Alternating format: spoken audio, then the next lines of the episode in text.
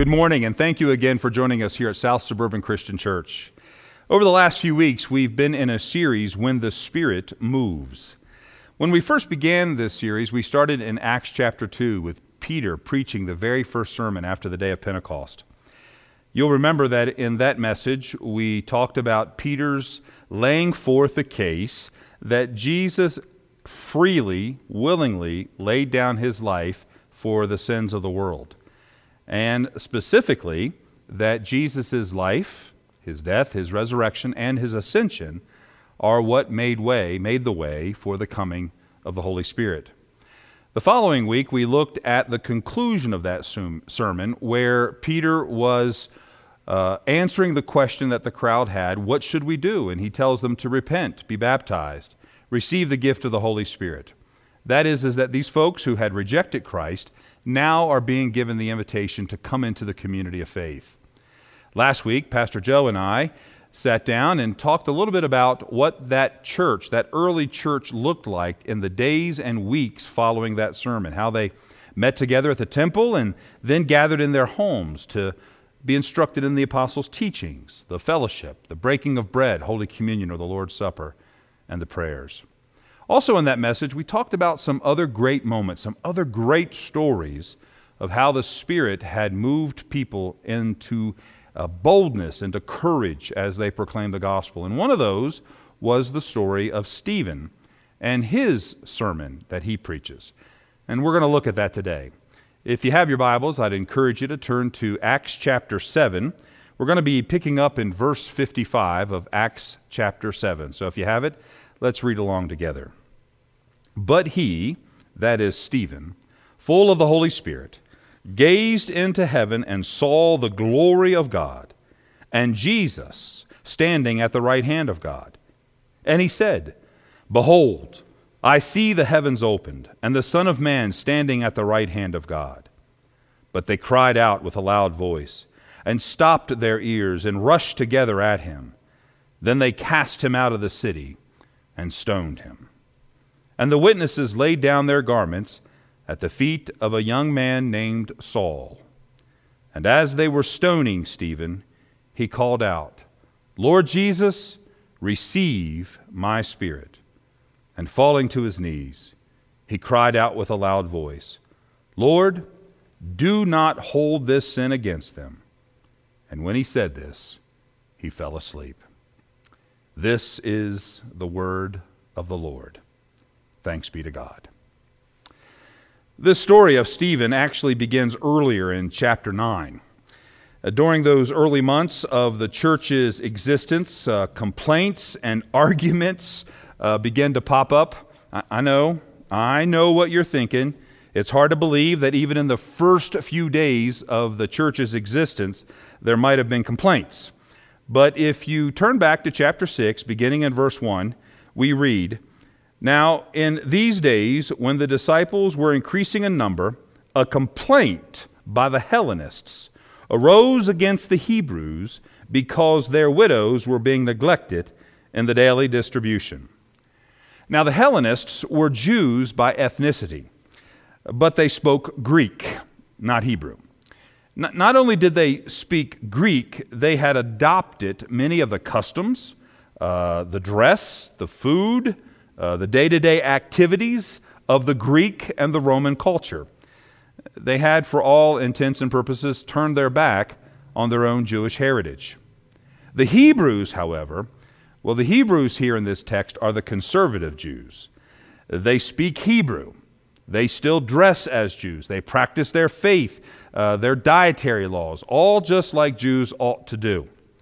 You could say that these are really two different kinds of Jewish people who didn't get along beforehand, and even now, when they both have come to know and believe Jesus, still aren't getting along very well.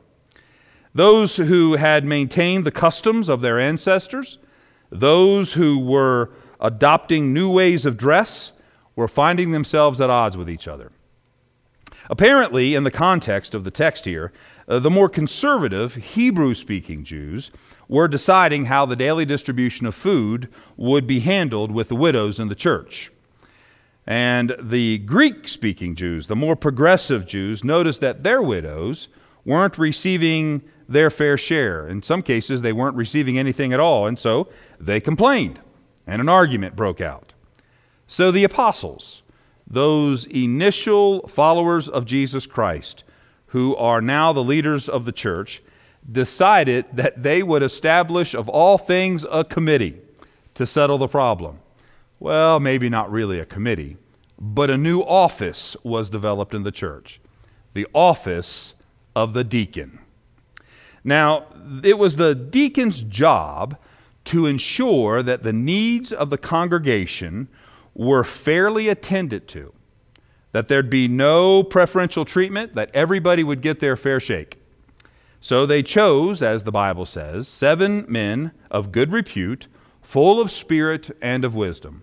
And they appointed these men, even laid hands on them, and called them deacons, which in the original language means servants.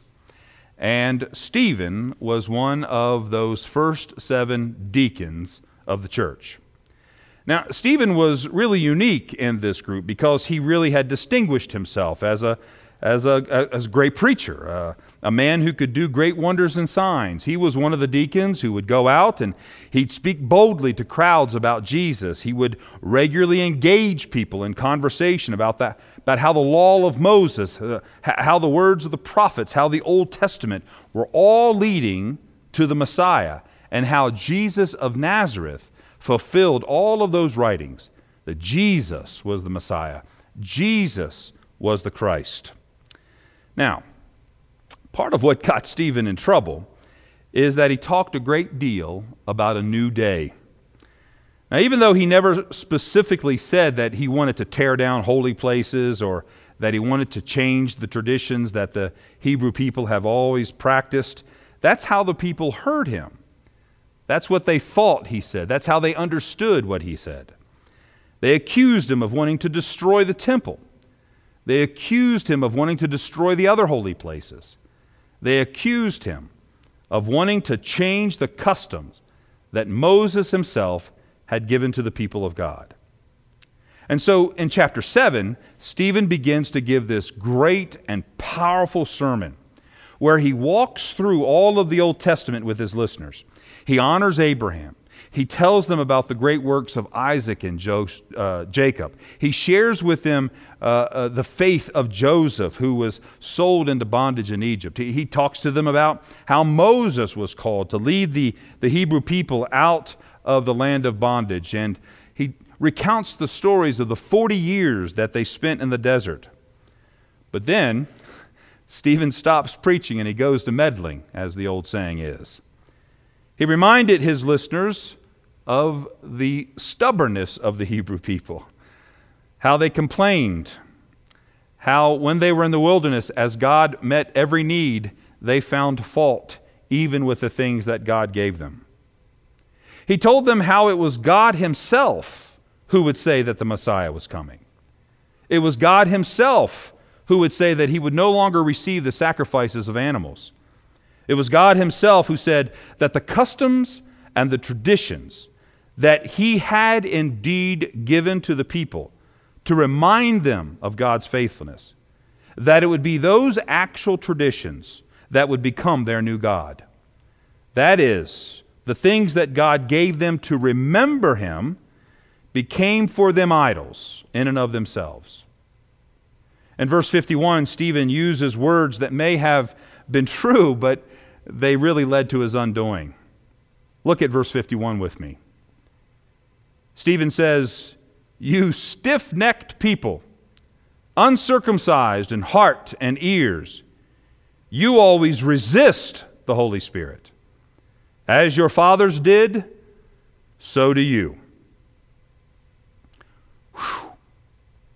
Well, now I'm not one to argue with one of the first deacons of the Church of Jesus Christ, but I do think Stephen could have probably given them a little slack.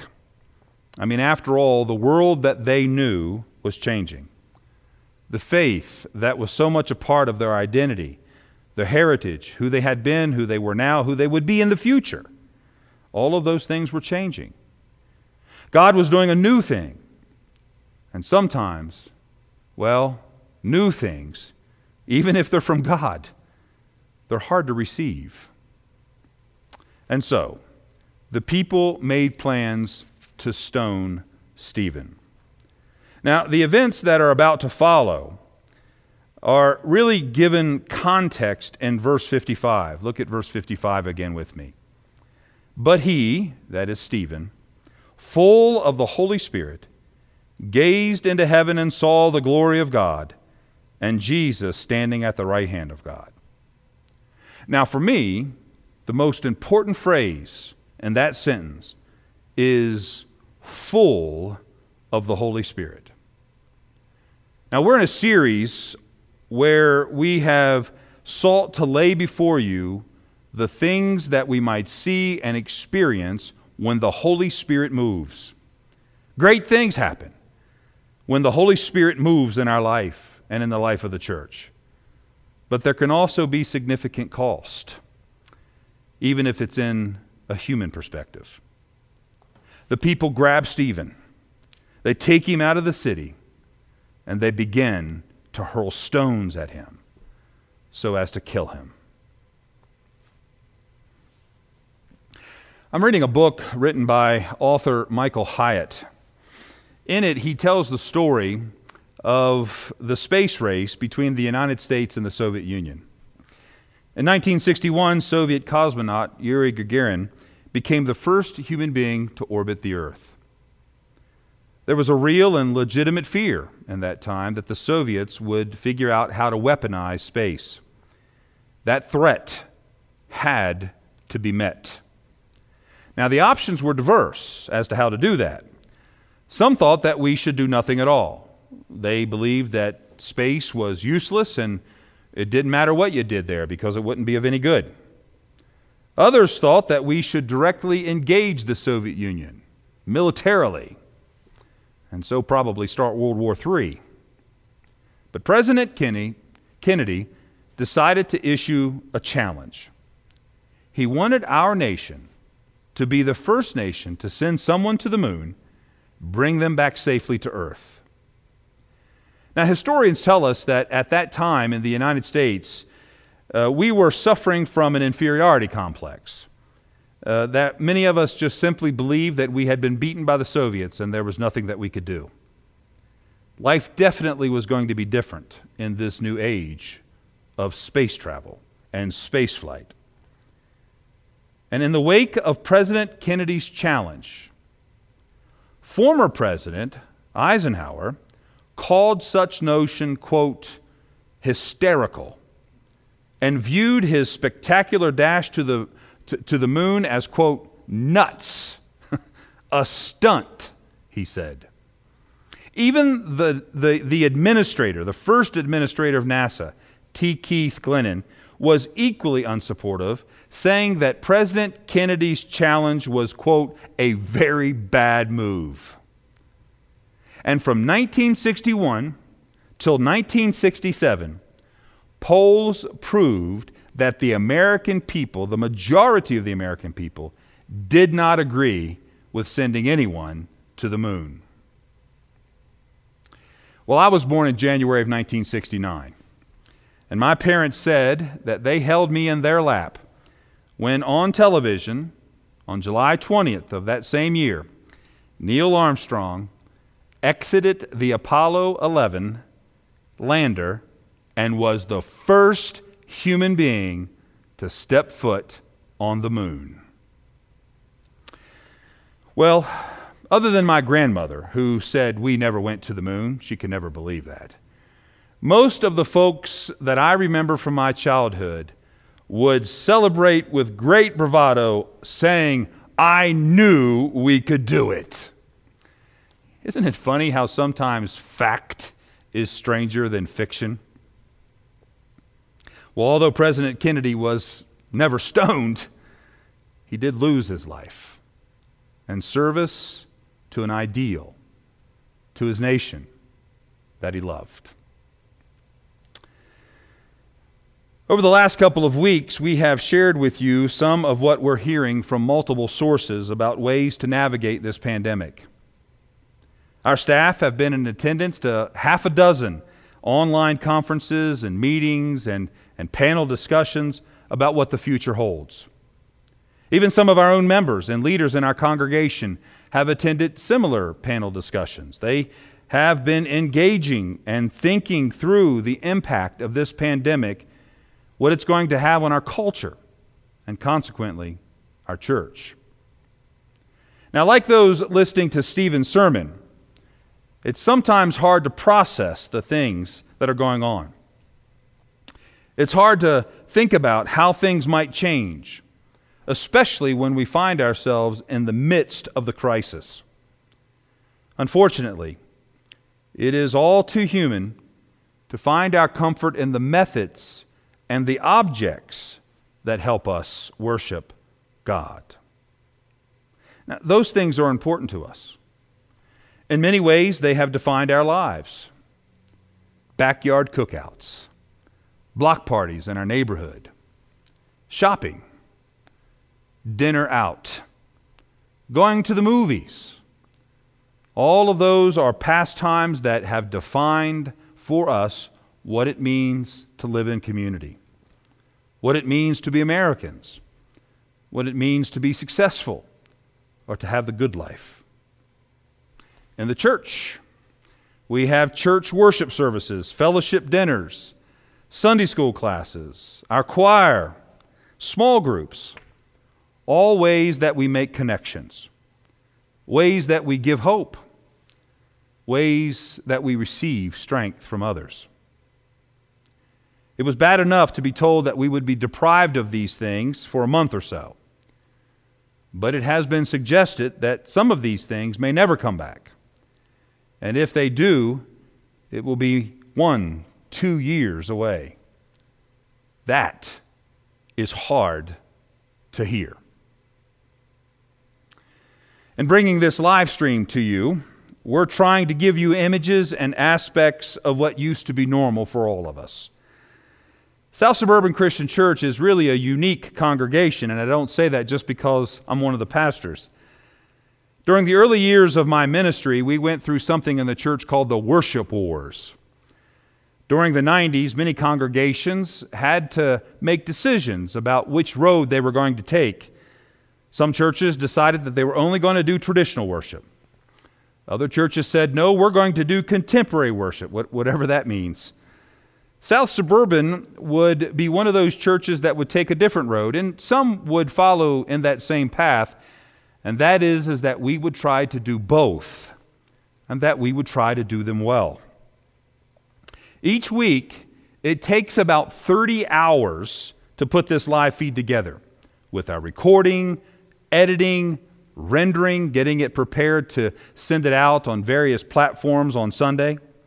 And that doesn't even include the preparation for the sermon, the music, and the announcements. So we decided to blend some of the aspects of both of our services into one. We have the Lord's Prayer and the doxology, which are present typically only in our traditional service. It's different for many of you, for you are folks that have attended only the contemporary service. Some weeks we've had a traditional hymn. Other weeks, we've had more contemporary music. Sometimes our staff dresses more like they would for the traditional service, and other times they dress more like they would for the contemporary service. We know that change is hard. And sometimes, right or wrong, we try to give you all a, a little bit of what you're used to, of, of what you're familiar with. Some things that won't seem so strange as you and I try to navigate this season, which is so shatteringly different than what we expected in this new year of 2020. The true thought and the true ideas are this life is changing. And the likelihood of going back to the way things were, like we experienced them in February, is growing increasingly less likely. Like the crowd listening to Stephen, or the American people responding to what seemed like an insane challenge from President Kennedy. We will all respond in different ways. We can stone the messenger. we can offer ideas that may indeed confront this new reality that's different than what we're hearing. We can ignore that any changes are going to take place at all. Or some of us can just choose to go into another room and pretend none of this is happening. But the church, the church has a different call. We're called to seek the Spirit, to follow the Spirit, to be obedient to the Spirit. We discern that voice together, and we rely on the study, the expertise, the recognized gifts of discernment among our pastors, our elders, our other congregational leaders. And I think probably the best way to go forward, and I think you'll agree, you would say the same thing, is with humility, grace, and mercy. We'll make some mistakes. we'll misread some of the situations. We'll even say some things that may not be really true. But in the heat of the moment, and because of the emotions that even we experience of anxiety, of fear, of anger, we'll wish we could take them back. Though that's not usually possible, is it? But by and large, everyone, everyone is trying the best that they can because they love God and they love this church and they want to be faithful to the call of God in their life. All of us, every single one of you, me, all of us. Look again at our text, verse 59. And as they were stoning Stephen, he called out, Lord Jesus, receive my spirit. And falling to his knees, he cried out with a loud voice, Lord, do not hold this sin against them. And when he had said this, he fell asleep. Does that sound familiar? It's the same words that Jesus cried out when he was on the cross, just in reverse. In the long, grueling hours prior to Jesus' crucifixion, he was whipped and beaten, falsely accused, and lies were blatantly told about him. As he hung there, the crowd, the soldiers, they taunted him. They, they, they, they, put a crown of thorns on his head to make fun of, of the designation King of the Jews. And in the midst of that momentous betrayal, that utter abandonment by all of those whom he loved, and those who had pledged their love and loyalty, even to their own death, but didn't and that loneliness, He, Jesus Christ, the Son of God, and God the Son, said to the Father, Father, forgive them, for they don't know what they're doing. And in the end, Jesus said, Father, into your hands I commend my spirit. Well, Stephen, too, in those last moments of his life, a human being, not the Son of God, a deacon, not, not a bishop, a man chosen to serve, not necessarily to teach and preach, a man who spoke the truth about what God was doing, that which God had said he would do in sending the Messiah, knowing that that would bring changes. Changes that too often unsettle us. This Stephen, falsely accused, unjustly executed, looked into the face of that angry mob hurling stones at his head and said, Father, forgive them, And then he commended his spirit to the one who had called him. Now, this didn't happen because Stephen's a better person than you or, or, or, me. This was made possible because of what was revealed in verse 55 when we began this message. But he, full of the Holy Spirit. When the Spirit moves, courage comes. When the Spirit moves, grace is sufficient. When the Spirit moves, mercy overflows.